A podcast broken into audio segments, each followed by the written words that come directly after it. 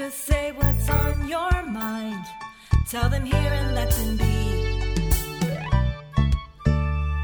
Well, I got something deep inside of me. I can't hide it anymore. It needs to be set free. There's no time to let this tale get old. No, no, no, it's the best story I've never told.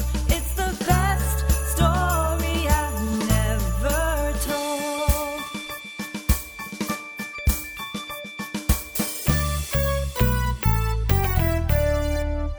Hello, welcome to the show. I have a returning guest who's got a blockbuster story that sort of originated from Twitter, which I'll explain. Welcome back, one of my favorite guests, Trey Calloway. Hello, nice to be back with you. So Trey, as we've established in our first episode, renowned writer for television and film. One of my favorite credits of yours, obviously, is I Know What You Did Last Summer 2. I still know what you did last summer. Yes, let's be clear. I don't want to steal any of Kevin Williamson's thunder. So this story was really, how this came to be was basically through Twitter. So thank you, social media. Okay. And, you know, with Larry King's passing, you mentioned that you once had dinner with him, Frank Sinatra, Billy Wilder, and yourself. Mm. So three iconic legends and a not yet and iconic some other guy, a not yet iconic legend, all in a room having dinner. And, you know, your followers on Twitter are like, we got to hear this story. Mm-hmm. And that's how you came to tell the story here on my podcast, which I'm honored to have you share that story for the first time publicly ever. And maybe it'll get you in trouble. Maybe not. I don't know. But I hold no responsibility for that. No, it's not. It's not on you for it's about a dangerous combination of scotch and Twitter. So that's what got me into this mess, but I'm in it. So yeah, so I just want to give you the floor, and then, you know, I'll probably ask questions as we go, or maybe afterwards, just to kind of like process. Yeah, sure. So I mean, it occurred to me as I was thinking about telling this story, which I've, you know, told in private company a number of times over the years, because of its I suppose because of its wow factor. It occurred to me that it's reminiscent of one of my favorite books. There's a book that was published in the late 90s that's called Eyewitness to History. It's by an author named John Carey, not to be confused with the politician. Carey, I think, is the spelling. But this book, Eyewitness to History, is one of my favorite books because it chronicles incredible moments in history, but from just an average person's perspective. So, you know, it'll be like, here's a personal account of someone in the audience during Lincoln's assassination, or here's a personal account from someone's journal during the eruption of Pompeii, or, you know, here's a personal account of someone who was a part of the crew when the bomb was dropped on Nagasaki. You know, it's really powerful. It's very moving. And in some cases, it's also very funny and just very personal. So like, this is kind of one of those stories, and you'll see more what I mean. Not that it was any great historic moment, but it was a very rare moment where I found myself completely and utterly surrounded by historical figures, and I was literally the person that didn't belong, but yet there I was. So, a little backstory. So my wife Nancy's father, is a legendary and beloved movie producer named Mace Neufeld, and he is beloved by artists, in particular as an artist himself, as a singer, songwriter, musician. He then became a music manager, very successfully managed the Carpenters and discovered the Captain and Tennille and Jim Croce and Kansas and all sorts of like incredible acts. And then parlayed all that experience into becoming a film producer who produced, I think his first movie was The Omen. He produced $1 billion worth of movies at the box office. The Hunt for Red October and Patriot Games, Clear and Present Danger, The Sum of All Fears, No Way Out, you know, just the list goes on and on and on. Incredible movies. And he's an incredible man. He's definitely the greatest second father I could have ever hoped to have in my life. He was married for over 40 years to an incredible woman named Helen, Nancy's mother. She was a textile artist and just one of the most wholly unique people I've ever had the joy of knowing in my life. But she passed away just a few months after Nancy and I got married. So for a period of time, you know, Mace was kind of dating us. We were spending a lot of time with us, and then he finally got sick of us, and for a brief period of time started dating someone else. First time he had dated in many years. He has since remarried, by the way, and is happily married. But at this point, he was kind of a free agent and trying to like find his way after 40 plus years of marriage. And this woman that he was dating briefly was this lovely, really incredible, vivacious woman named Tita Cahn. Tita Cahn is the widow of the famous songwriter Sammy Cahn, who wrote High Hopes and Let It Snow and a million other great songs, including a large number of Rat Pack songs.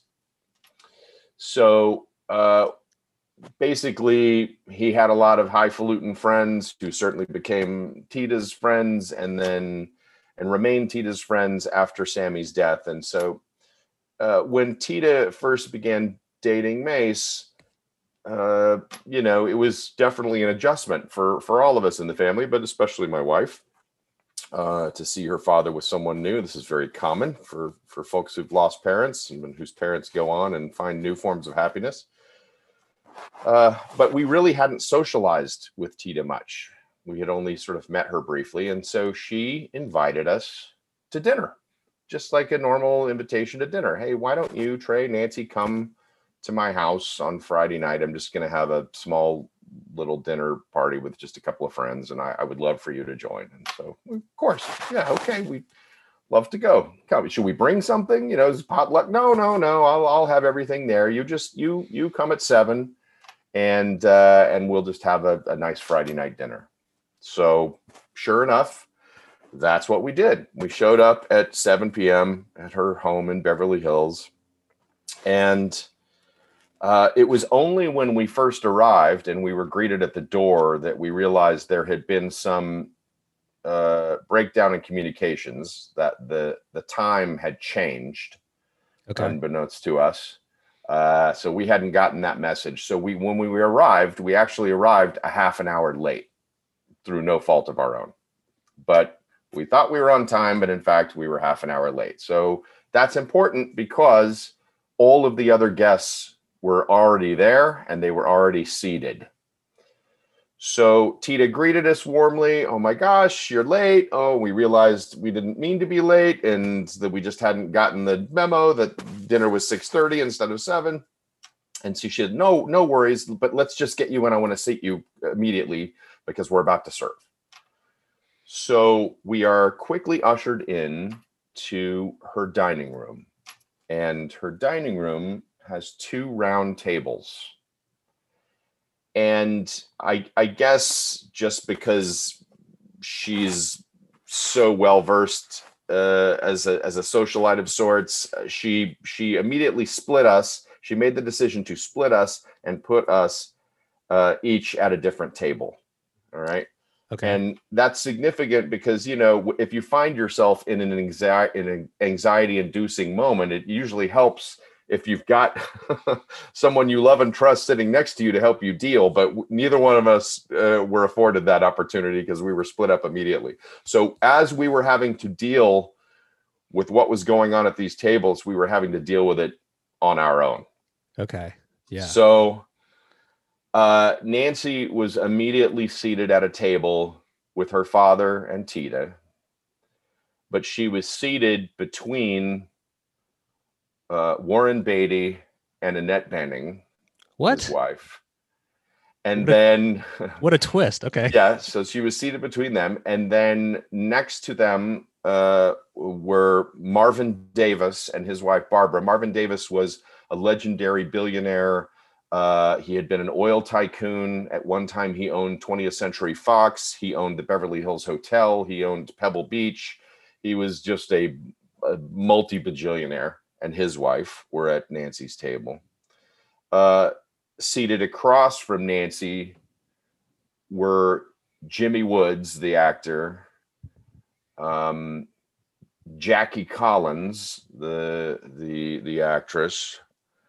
No,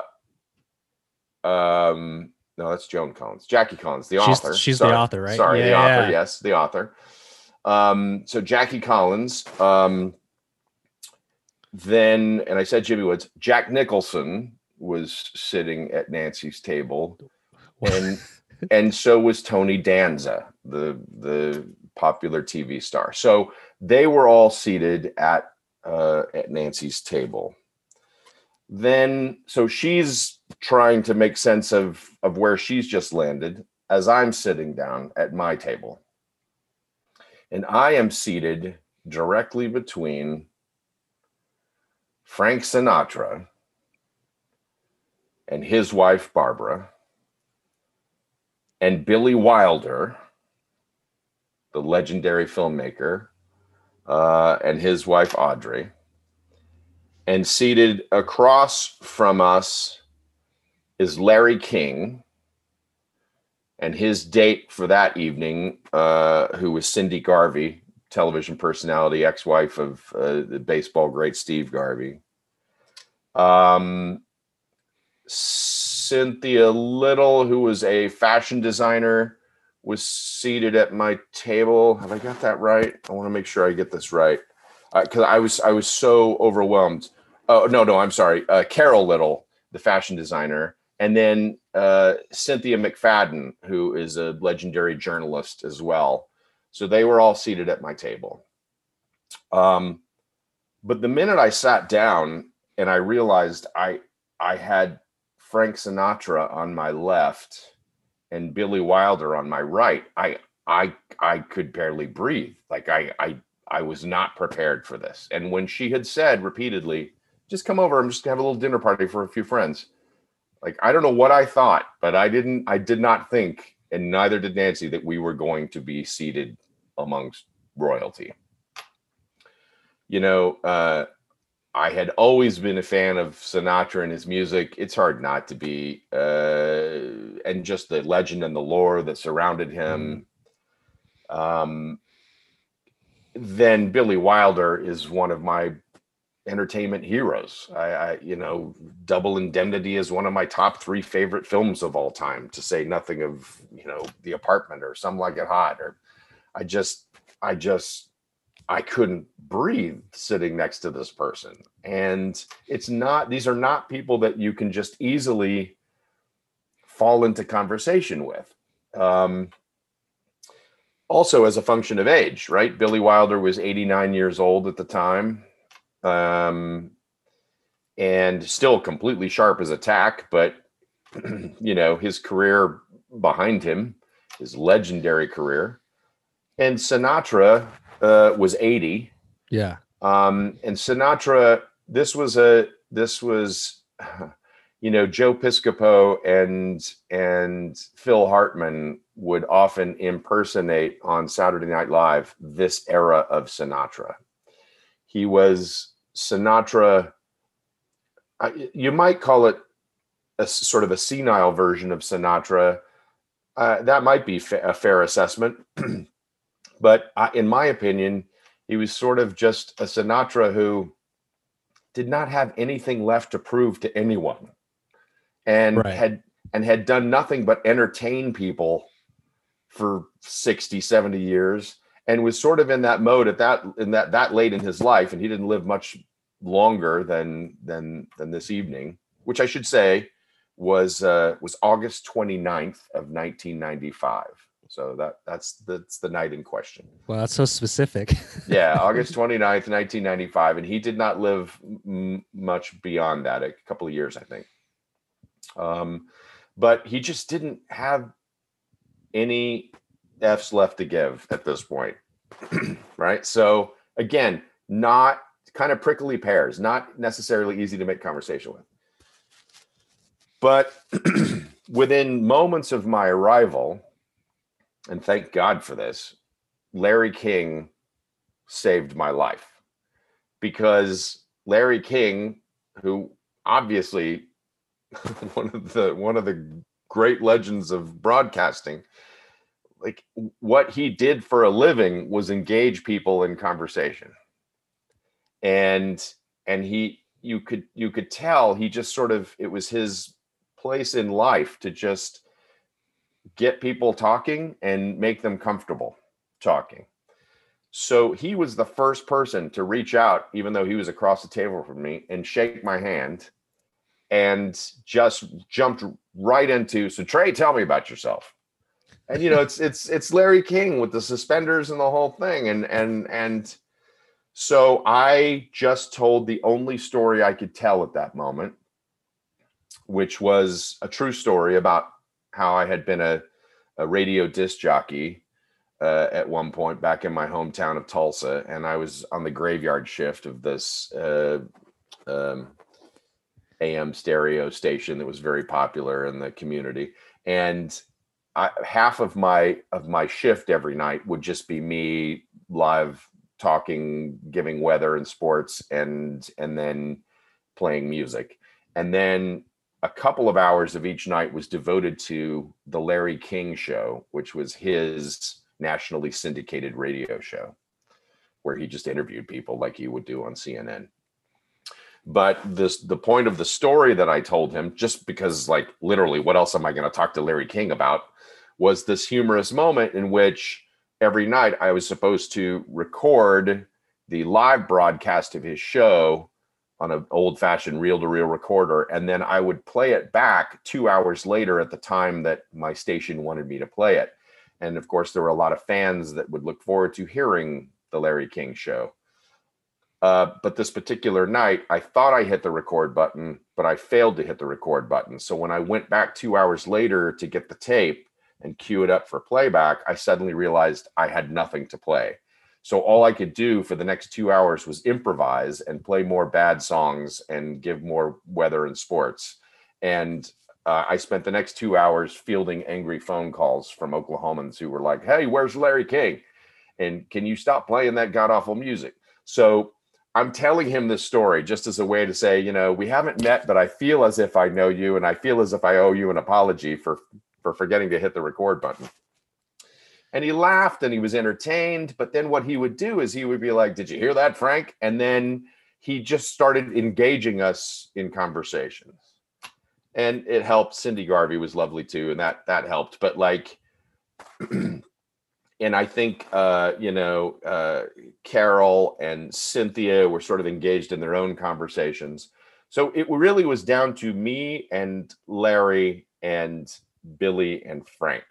And when I say me, like I'm at the obvious bottom of that pack. So every once in a while, only because of Larry's good graces, would I be involved in anything. Yeah.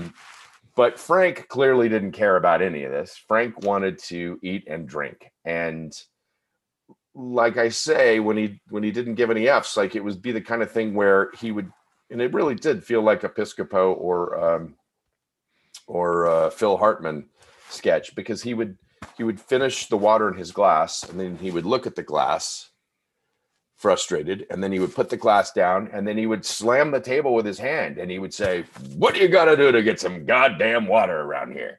And then the service would come running and refill his water, and he just was irritable. So I was afraid, you know, chairman of the board too, like if I say the wrong thing, I'm going to wind up dead tomorrow. So I tended between him and Billy Wilder, even though I was terrified of either, both for different reasons. Like I was like, all right, I'm getting signals from Frank that he could not be less interested in talking to a young idiot. So I just decided finally to engage Mr. Wilder in direct conversation. And I started by thanking him. I would feel remiss if I if I didn't thank you for Double Indemnity, which is one of my favorite films of all time, but really for your entire body of work, which is such an inspiration for so many writers like myself. And he was like, oh, you're a writer? He had the sweetest accent. I said, well, I mean, I hesitate to label myself a writer in the presence of someone as great as you, but yes, I'm trying. I'm trying to write. Well, tell me what is it that you are writing right now? And I said, well, I just sold a television pilot to Fox, actually. And without skipping a beat, he shook his head and he said, ugh, television is shit. And then he turned back to eating. And that was kind of pretty much the beginning and abrupt end of our conversation. So at that point, I just did everything I could to just keep it going with Larry as the courses came and went. Meanwhile, at her table, Nancy is being sweetly bombarded by Warren and Annette, who at that point had just had a kid. I think they have 4 kids together, but they'd either just had a kid or maybe they had twins. I can't remember. They just had kids. And they had 4 kids together, and then they each had kids from previous relationships. But they were hitting her hard with this notion of why we should have 7 kids. Wow.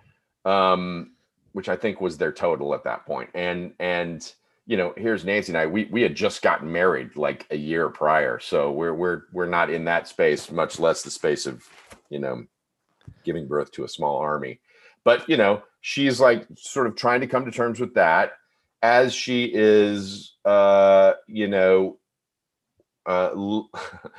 listening to Jimmy Woods and Tony Danza go back and forth over a little bit of politics. And then at a certain point, Mr. Nicholson gets up, I guess, to go to the restroom, but on his way leaving the table, he leans in to Nancy and sort of under his breath whispers to her, hey, you want to go out and get high? So now Nancy is like, I'm sitting at a dinner table with my father and Jack Nicholson is asking me if I want to go outside in the backyard and get high. I don't know what to do in this situation. She wound up politely refusing, but sort of hating herself for it in that moment. And it was just like the most overwhelming experience where we would throw looks at each other every once in a while. And it was truly as if we had landed on another planet and neither one of us knew how to handle it.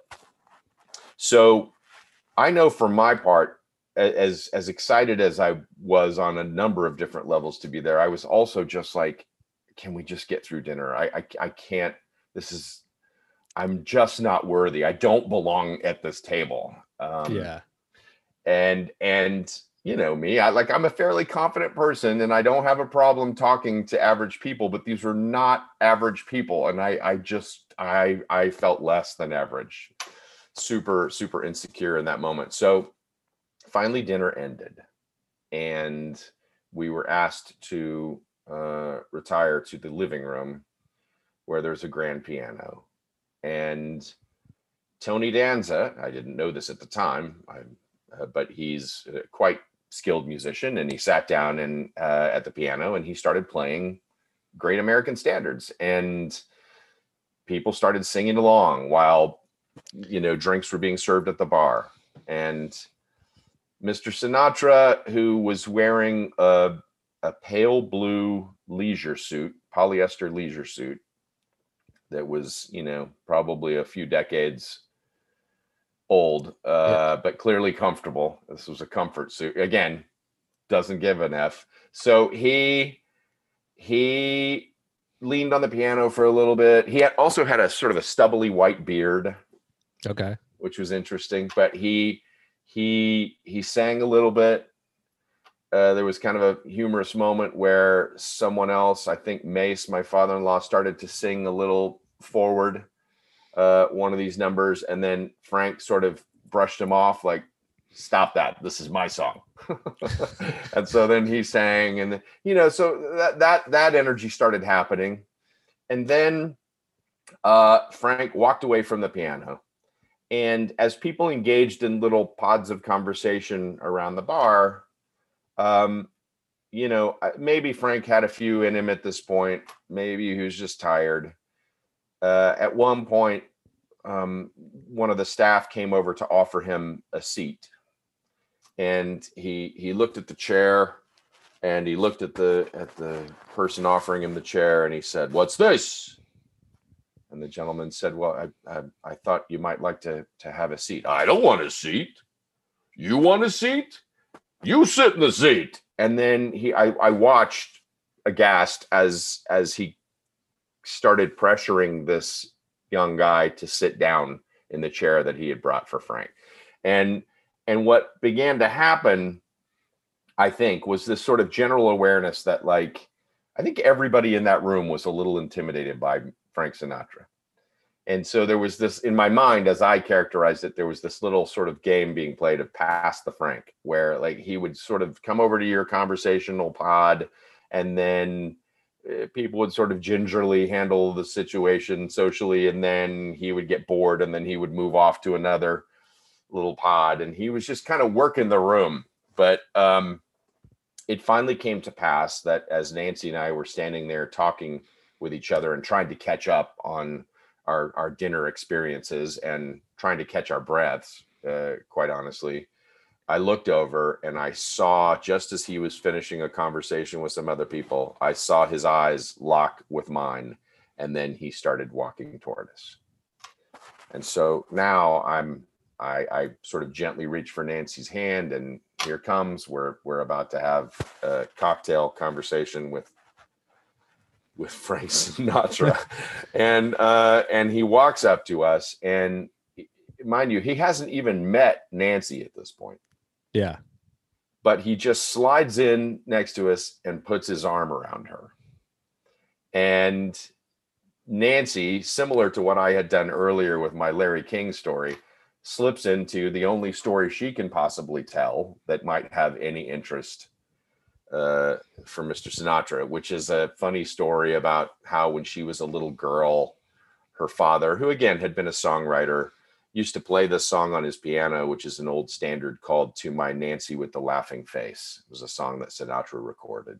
And Mace used to joke with Nancy when she was a little girl that he had written this song for her.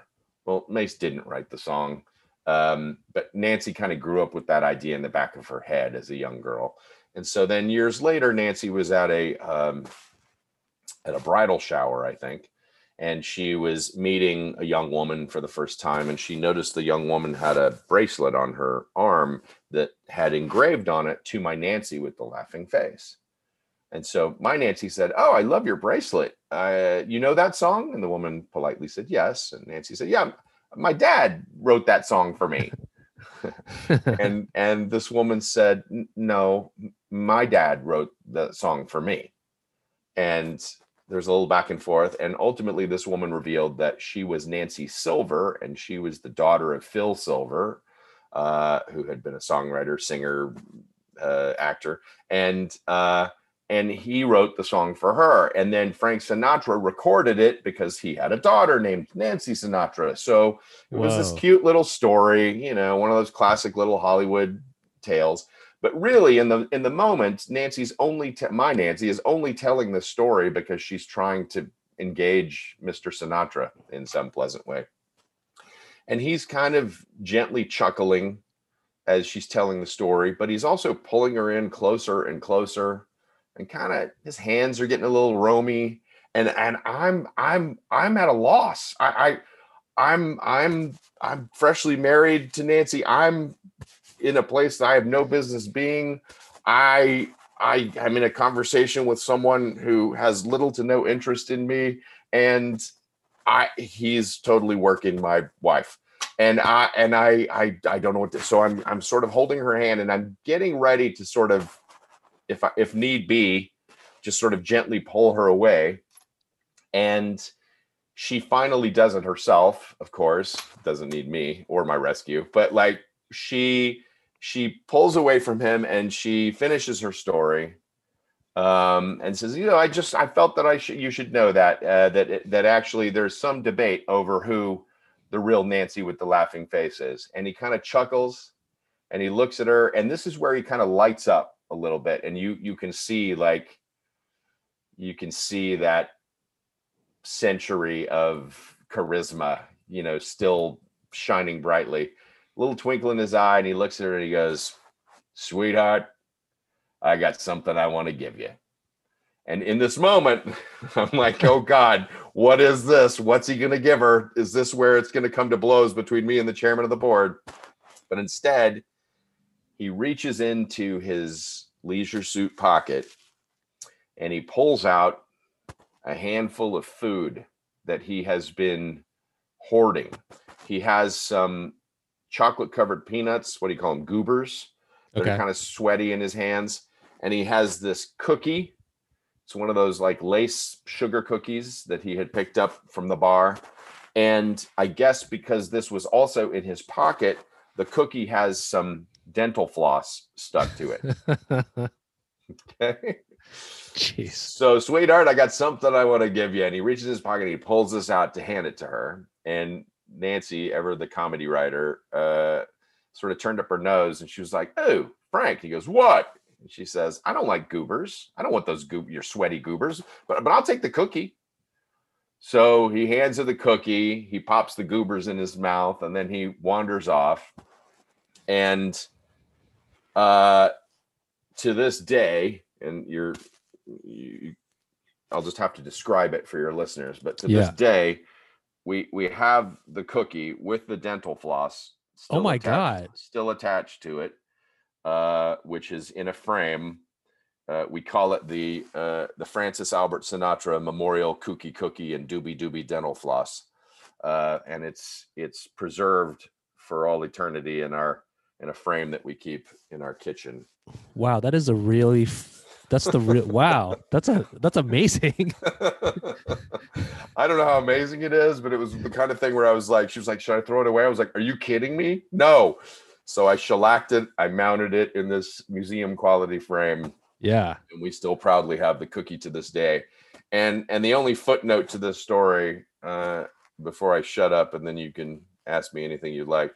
The footnote to the story is, in classic Hollywood fashion, the next day, the legendary entertainment columnist Army Archard, who wrote for many, many, many years about all things Hollywood, had his standing column in Variety.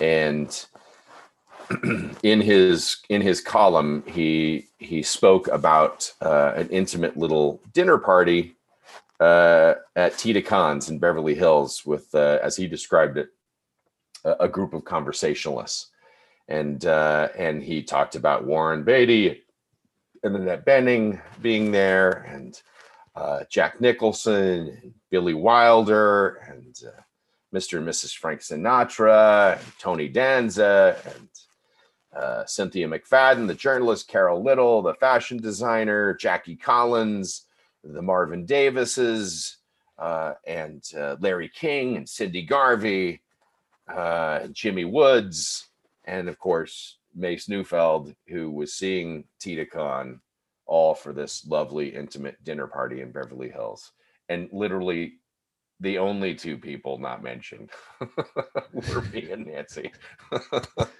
And it was really one of those moments which, like Eyewitness to History, the book that I referenced earlier, it's one of those moments where you just realize sometimes the most important thing you can do is just sit back and be a witness to what's happening around you. And that's my story. Wow, I kind of feel anxious. it's like so intense. Yeah, I have many questions. I'll try to not. I mean, I could probably go all day asking questions. But, so I was curious if, since your father-in-law Mace worked in the industry prior to getting married and all that, had you gone to dinners where there were kind of high level entertainers and whatnot before? It's a good question. I mean, look, if at my wedding, through his friendships and relationships, you know, I'm proud to this day to say I had 2 cast members of Star Wars at my wedding. You know, I had James Earl Jones and Harrison Ford at my wedding. Right. So that was super awesome for a young, dumb kid from Oklahoma who grew up loving Star Wars. You know, and Dick Clark was at our wedding and, you know, a number of other, but never.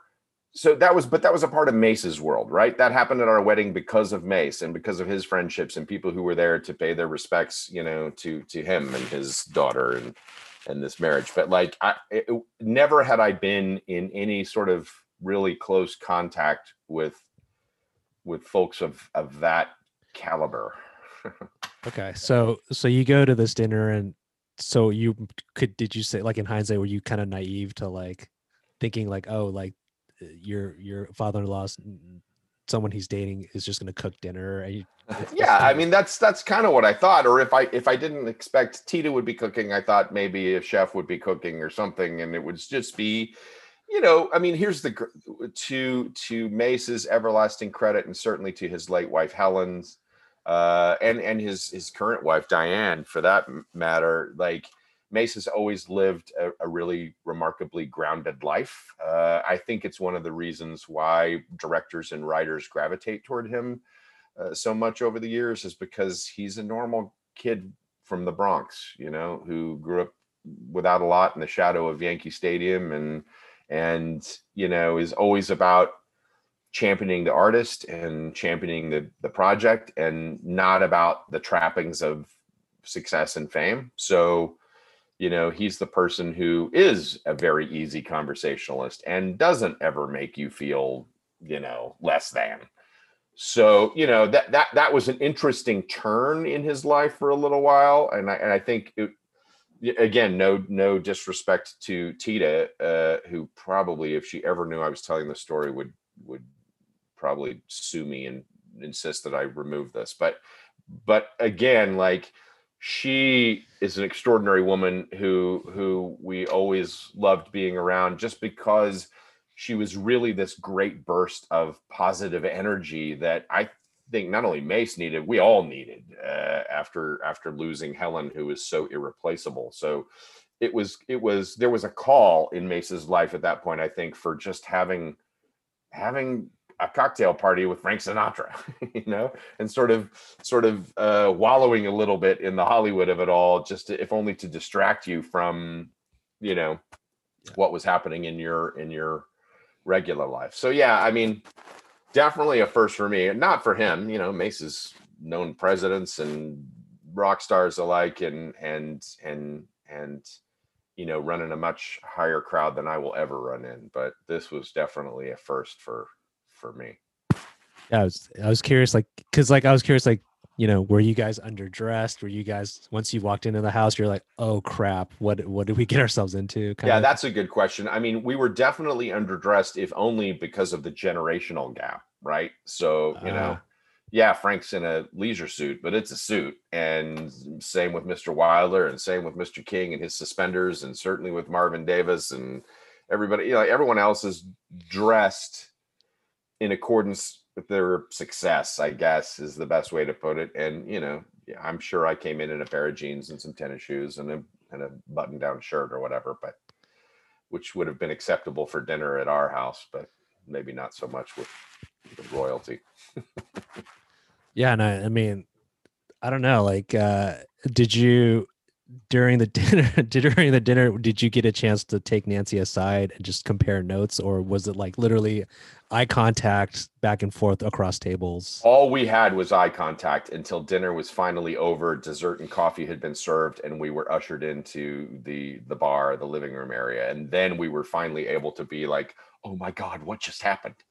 But before that, we were just separated, stuck at our own tables, and trying to navigate this bizarro fantasy world. Yeah, I mean, there I mean, most of the stories about, you know, Sinatra and then like Larry King. I mean, Jack Nicholson was there, and like Warren Beatty, and that, like there's other people of like very high. Yes. And is Jimmy Woods James Woods? Are we talking about the same person? Yes, James Woods. Sorry. Yeah, James Woods there, and this was sort of this is obviously the mid 90s, so I don't know how politically active he had become at that point. It wasn't on our radar, so certainly not the James Woods of today. Yeah, he's definitely known mid 90s, definitely known for way different things than he is now.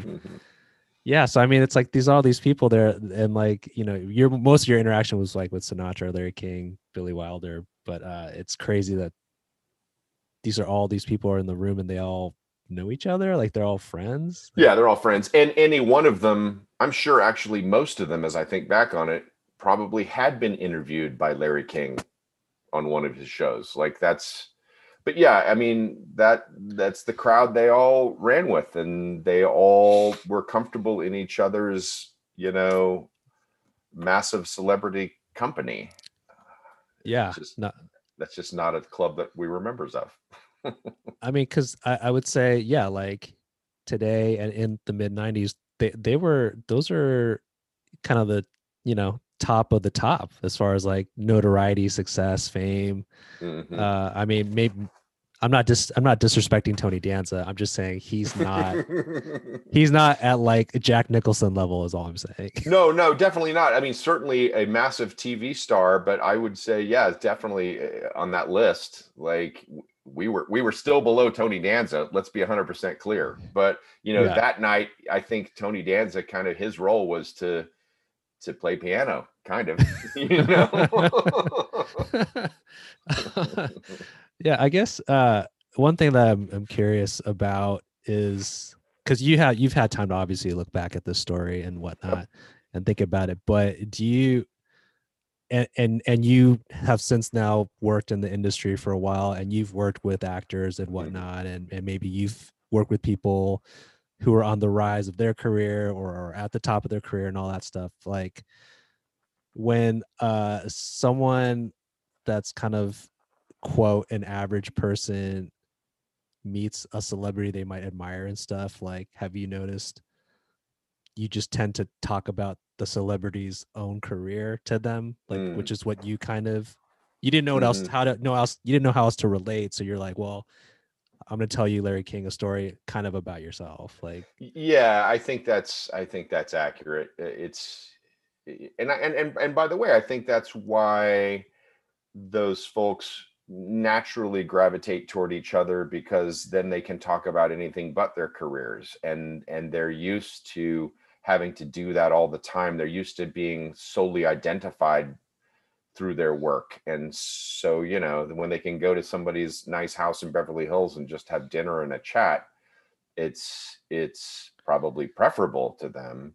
And yeah, as you suggested, like over the years, because I really didn't have a whole lot going on in the mid 90s, but since then I've built a career of my own. And so over time, you know, getting to know various actors or celebrities, and then ultimately being able to actually call them my friends, yeah, that work side of their identity strips away, right? Because each of us is a mansion in many rooms, and they are certainly not all their work any more than you and I are. So, you know, over time you sort of settle into the ability to see that, which seems obvious but isn't always when you're confronted with, you know, celebrity or the trappings of wealth and fame. But it's nice to, it's nice to be able to, you know, you're making me realize that I wouldn't have the story to tell, but I would love in my present day age and whatever wisdom I've managed to gather, I would love to have another run at that dinner. Right. And, right. And be able to probably a little bit more confidently, if not necessarily comfortably, you know, engage in different kinds of conversation and not be so caught up in the, oh my gosh, I love Double Indemnity, thank you so much for that, you know. But I guess, like, on the flip side, what else are you going to say? You know, like, what else do you say? Cause like, unless you're super brazen or bold, but I mean, yeah, if you're super, you know, if you're intimidated, you're like, well, I love your movie, so I'm just going to tell you this. Yeah. I mean, I am a big believer in, I say this to my, of my three kids, only my daughter hasn't any interest in being in the business, but I've repeatedly said to her what I also say to my students a lot at USC, which is like, when you have that opportunity, if you meet somebody who has inspired you in some way, you should say so. You should let them know. That never gets old for them to hear, and you should use that opportunity. And I still believe in that, but I also wish, like, I could sit with Billy Wilder again and I could just, you know, talk to him about his youth, or, you know, find some sort of common ground experience that we might have had that I'll never know, because I just made it all about the work. That's all I had. That's all I had to talk about at that point. Yeah, I guess if you can divulge, I know you already at the start said you're probably getting in trouble for this, so I feel like was there anyone you were surprised that they were different than what you perceived their, like, outward persona to be? Like, you know, was Nicholson pretty Nicholson? Was Larry King super Larry King? You know, yeah, I would say they were pretty much on point. I couldn't have claimed to know Marvin Davis. You know, I mean, talk about a circle that I would never be a part of. You know, I just don't hang with billionaires. But you know that. So that. But even that, like, I guess, that maybe this is just my casting, but even Marvin Davis seemed to be playing his role. Like he was a large man, and he just felt like the billionaire at the table, you know, the unapproachable person who lives sort of in a land of entitlement, I guess. Not that he didn't earn it, but like he just lived on a different planet. They all lived on their own different planets in terms of, you know, that wealth and that fame. Yeah. But yeah, I don't know that there was anybody there that didn't match up with what their public persona was, other than Frank. You know, at that point, Frank had retired from performing, and so he wasn't, you know, the cameras weren't on him the way they were, so he didn't have to shine. And that's what I mean by, like, that's the palpable energy that existed in Frank, was just this, I'm done. I don't need to put on a show anymore. And if that means I got to be a little aggressive to get some water, fine. If that means I'm going to push another guy aside when there's songs being played at the piano because this is my number, fine. I no apologies. You know, just like, and maybe that's common also of men and women of a certain age, when they get to that place of like, I don't have anything left to prove. I don't know. It feels on point with what I imagined the Rat Pack to be. Like he kind of carried, you know, I mean, people can argue who like the main guy of the Rat Pack was. But I would say Frank. Sinatra. Yeah, I would say Frank. Yeah. I mean, everyone else was orbiting his stardom. So, you know, I guess he carried himself in that way at this dinner, like in sort of like an alpha role. That's right. I know who I am. You know who I am. Yeah. Just stay out of the way. That, man, I don't know. That's sort of like, do you I feel like you vividly remember this dinner, like images and pictures of the meal and stuff. Yeah, no question. Because again, you're like, you're it's sensory overload. Your mind is just flooded with, you know, it's just anxiety. It was the nervousness of like, I wasn't prepared for this.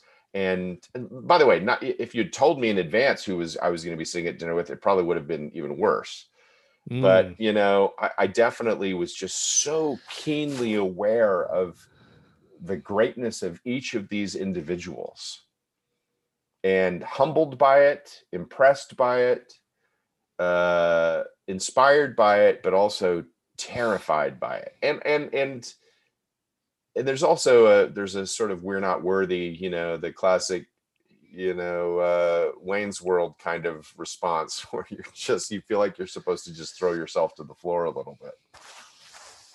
I did want to, I guess, ask like a final question or two. Yeah.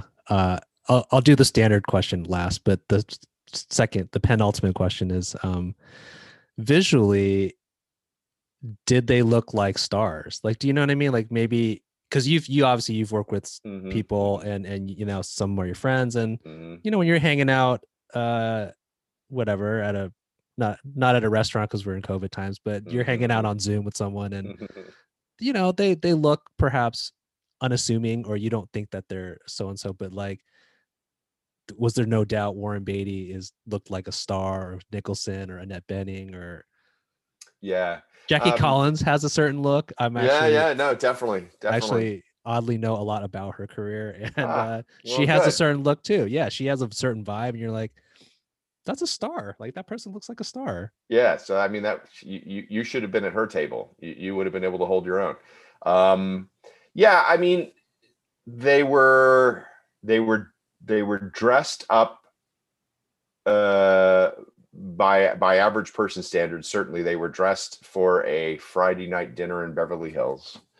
So, you know, they were, and also, you know, look, stars just tend to be fairly well-groomed because they never know when they're going to be on camera or whether it's on set camera or it's paparazzi, whatever. They always tend to just look a little better. But yeah, I mean, they all looked like stars because they were all just major international stars.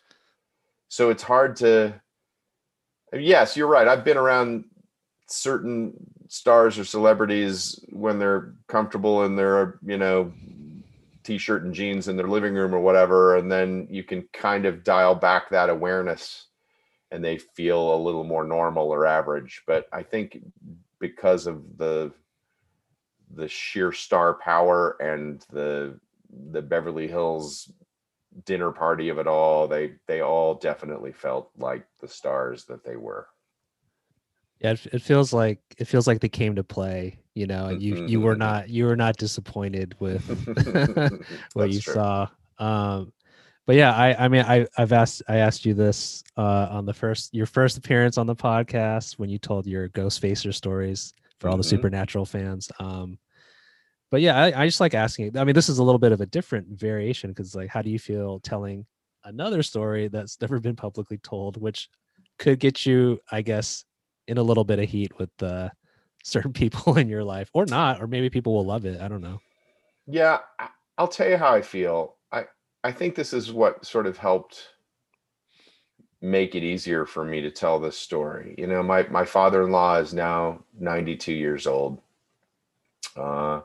And even though he's still active and, you know, smart as a whip, you know, this is a generation of stars and Hollywood filmmakers that, you know, have long since begun the process of passing the baton to those who will replace them ultimately. And, you know, I will never forget being in a grocery store a couple of days after Bob Hope, the comedy legend, had passed away. I think he was 100 years old. And there was, you know, one of the classic checkout counter gossip rags at the checkout counter that had a very unflattering photo of Bob Hope in the last year of his life. And there were two young teenage or preteen girls that were checking out just ahead of me. And one of them picked up this National Enquirer or whatever it was and sort of thumped at the picture of the scary old man and said, "Ooh, look at him. He's gross." And then the other girl said, "Yeah, who is Bob Hope anyway?" And in that moment. And by the way, Bob Hope was a star, not even from my generation. He was a generation or two before mine, but I certainly knew who he was. And he was one of the biggest stars I knew growing up. But it was a stark, abrupt reminder of the impermanence of fame and how swiftly, those great personalities fade and how rare it is for someone to, I call it the Mona Lisa effect, right? Like how rare it is to create any kind of art that's going to outlive you by centuries, right? Are people still going to be singing Paul McCartney's Yesterday 100 years from now? Already people have forgotten. There's a generation, probably a couple of generations of people who have forgotten who Bob Hope was. So how long will it be before Frank Sinatra is forgotten? Or Larry King, or Warren and Annette, or Jack Nicholson? And I would like to think they'll never be forgotten, but I know better. I have three young adult children who have stars of their own, and they're not my stars in many cases.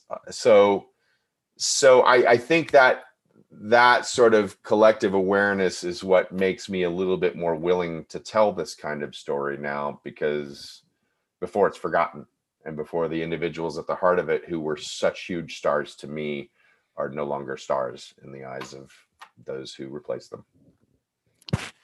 Yeah, that's I think that's a nice sentimental or kind positive way to end. You got to witness these amazing performers and entertainers that have been parodied. I think that's a form of flattery too. A parody of Sinatra or Nicholson is like a lot of ways flattering and showing like how memorable these entertainers are. So no question. So thanks to you, thanks to Twitter, thanks to Scotch, thanks to you just not giving any F's either and like sharing this story of all podcast minds. So thanks so much, Trey. The pleasure was absolutely mine. Hey, if you'd like to know when our next new episode comes in, it's easy. You can subscribe for the best story I never told. That's right, on iTunes, Spotify, Google Play, or Stitcher.